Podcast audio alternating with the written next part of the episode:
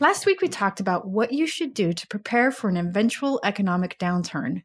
The thought of which definitely doesn't keep me awake at night fretting about the future. Nope. No lying there in bed at 2:30 in the morning staring at the ceiling wondering how things could be different this time around. Not me. Haha.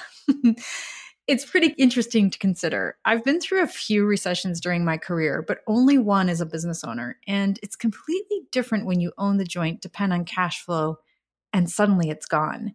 Sure, as an employee, you have to worry about layoffs, but those tend to be less stressful, at least for me when I was an employee, than when the livelihoods of several different people depend on you.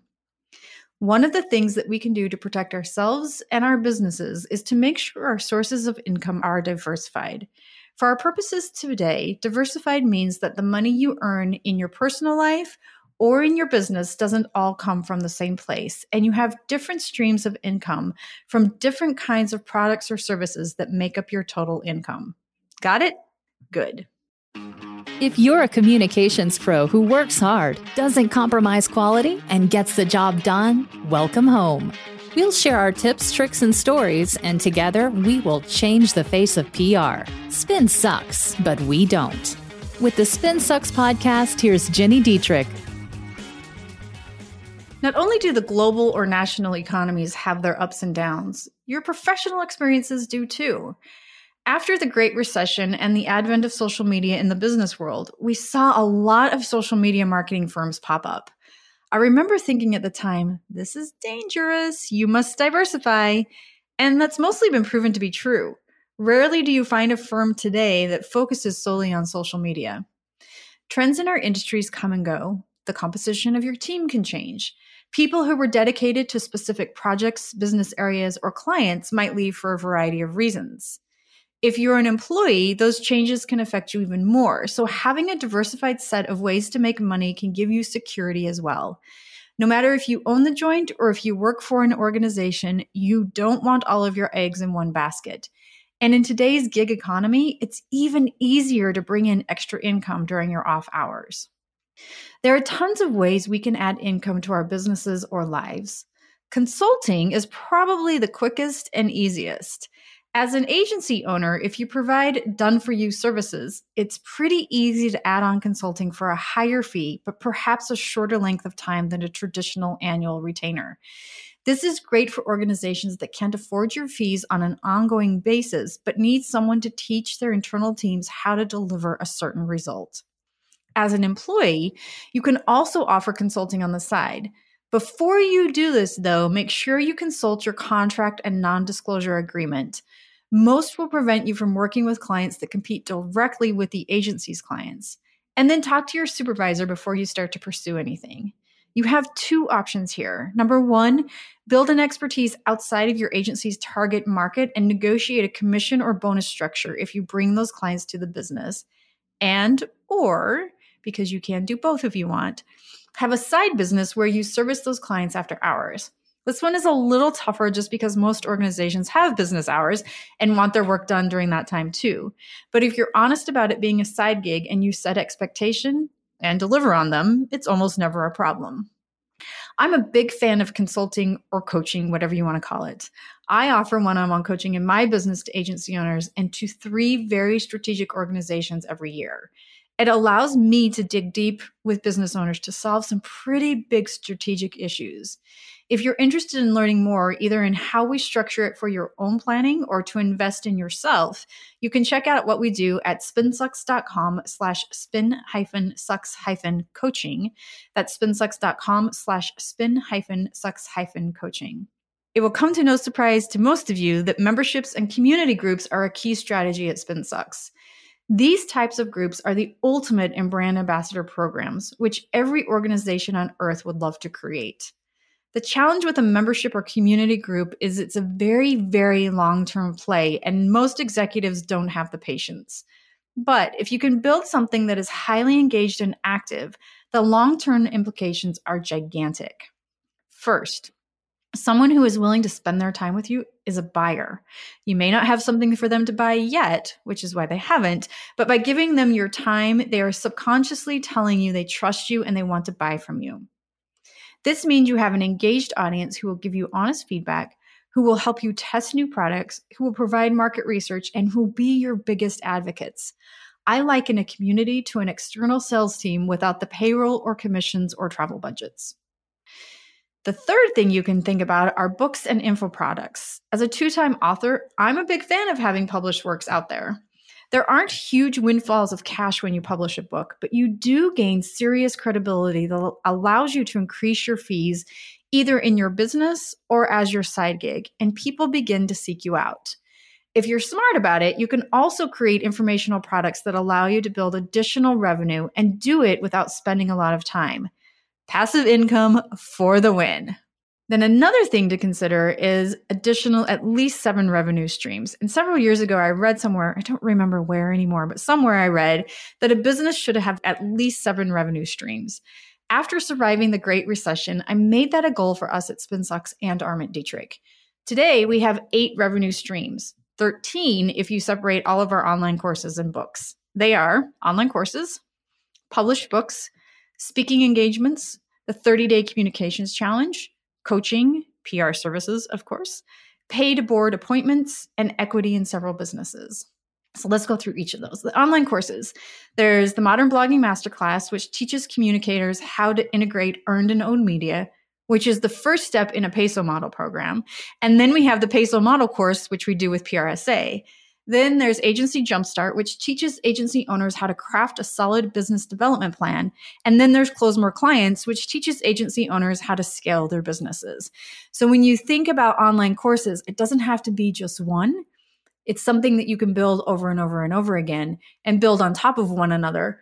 And I will tell you that it's taken us almost five years to do all four of those. We had another one in there that we no longer sell. So it's about one a year. So if you want to think about it from that perspective. Published books, of course, there's marketing in the round, which doesn't really generate much revenue anymore. I imagine I probably make a few hundred bucks a year. It's nothing to write home about. But SpinSucks continues to be used in college classrooms, even though it desperately needs an update. And I get a nice little royalty check every quarter from that. So, published books, something to consider. Speaking engagements are next. Though I don't do as much speaking as I once did, the ones I do are very strategic. They either pay my full rate or they've proven to bring in a minimum of $60,000 in new revenue from attendees. So, you can think about a hybrid from that perspective as well. If you do some free, it's got to be really strategic and you know that you're going to get some new business from it, new clients, whatever it happens to be. Then the 30 day communications challenge, which we started doing a few years ago. It helps communicators plan a PESO model program for the year with an exercise every day in January and a daily writing prompt, if you want it. Two years ago, we developed a communicator's playbook to go along with it. It has video tutorials, special discounts with PR industry vendors, and more. If you need help with planning, this is a great way to go about it. And it's something that you can consider doing as well. People love challenges. They're fast, they're easy, and they get a big result at the end. Then there's coaching. You've heard me talk about how we do mm-hmm. coaching for agency owners and a few select organizations. I won't belabor the point, but it's something you definitely can consider adding in as one of your other revenue sources, be it as a business owner or as an employee. PR services, of course, the backbone of what we do in any agency. Because there are two businesses that I have to lead, we're pretty picky about who we work with on the agency side and typically only bring on two new clients each year. You may be thinking, that doesn't really help with revenue though. Au contraire, my friends. It allows us to charge a premium because a limited number of organizations get to work with us. And that's a huge mindset shift that we had to make they have the opportunity to work with us. We're not chasing them. That's a big one and something that's really hard for a lot of us to do because we tend to be people pleasers. But when you think about it from that perspective, you can start to grow your PR services beyond what you normally do and work with fewer clients. Then next are paid board appointments. Highly, highly recommend this path. So 10 years ago, I started joining boards, and at first they were volunteer gigs, and then I managed to convince someone to pay me. I always joke that I make more on paid board appointments than I do in my own business. Funny because it's true and also sad. I cannot recommend this more. Find yourself a board appointment and negotiate revenue out of it. You can either do this in your business or on your own. Every one of you has an expertise to share, so use it. And then the last thing you can consider doing is equity in several businesses. Taking equity in exchange for your consulting or services is risky, and I don't recommend you do a lot of it. Err on the side of paid board appointments first. But if you have some risk tolerance and time, it typically takes about 10 years to get a return. This is a really great way to add to your business or your personal income. I had equity in a business that sold last year, and let's just say it was worth the risk. So, something you might want to think about. That's all well and good, you might be thinking, if you've been selling the same thing to the same type of organization for years and you have years of experience and people are seeking you out, it might feel like quite a leap to change what's working.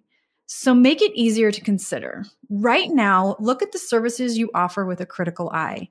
If your biggest client were to suddenly leave, would your business survive? What if you lost your two or three biggest clients? If you lost your job, would you have any resources to draw on while you looked for a new one? Let's spend a few minutes coming up with ideas for different revenue streams. First of all, spy. Go look at your competitors or similar businesses and see what, if any, products or services outside of their core offering they have available. I love to look at what organizations outside of the PR industry are doing. I draw some of my biggest inspiration from places such as Mindvalley, Soul Cycle, Peloton, of course, cycling for me, right? Masterclass, Talkspace, and more. I even pay attention to what the internet marketers do, mostly so we can do the opposite. Look for organizations that inspire you and keep a list of the ideas that you could implement for your business or for yourself. Next, look at your best clients. What other services do they buy? What problems do they mention to you that you don't currently solve?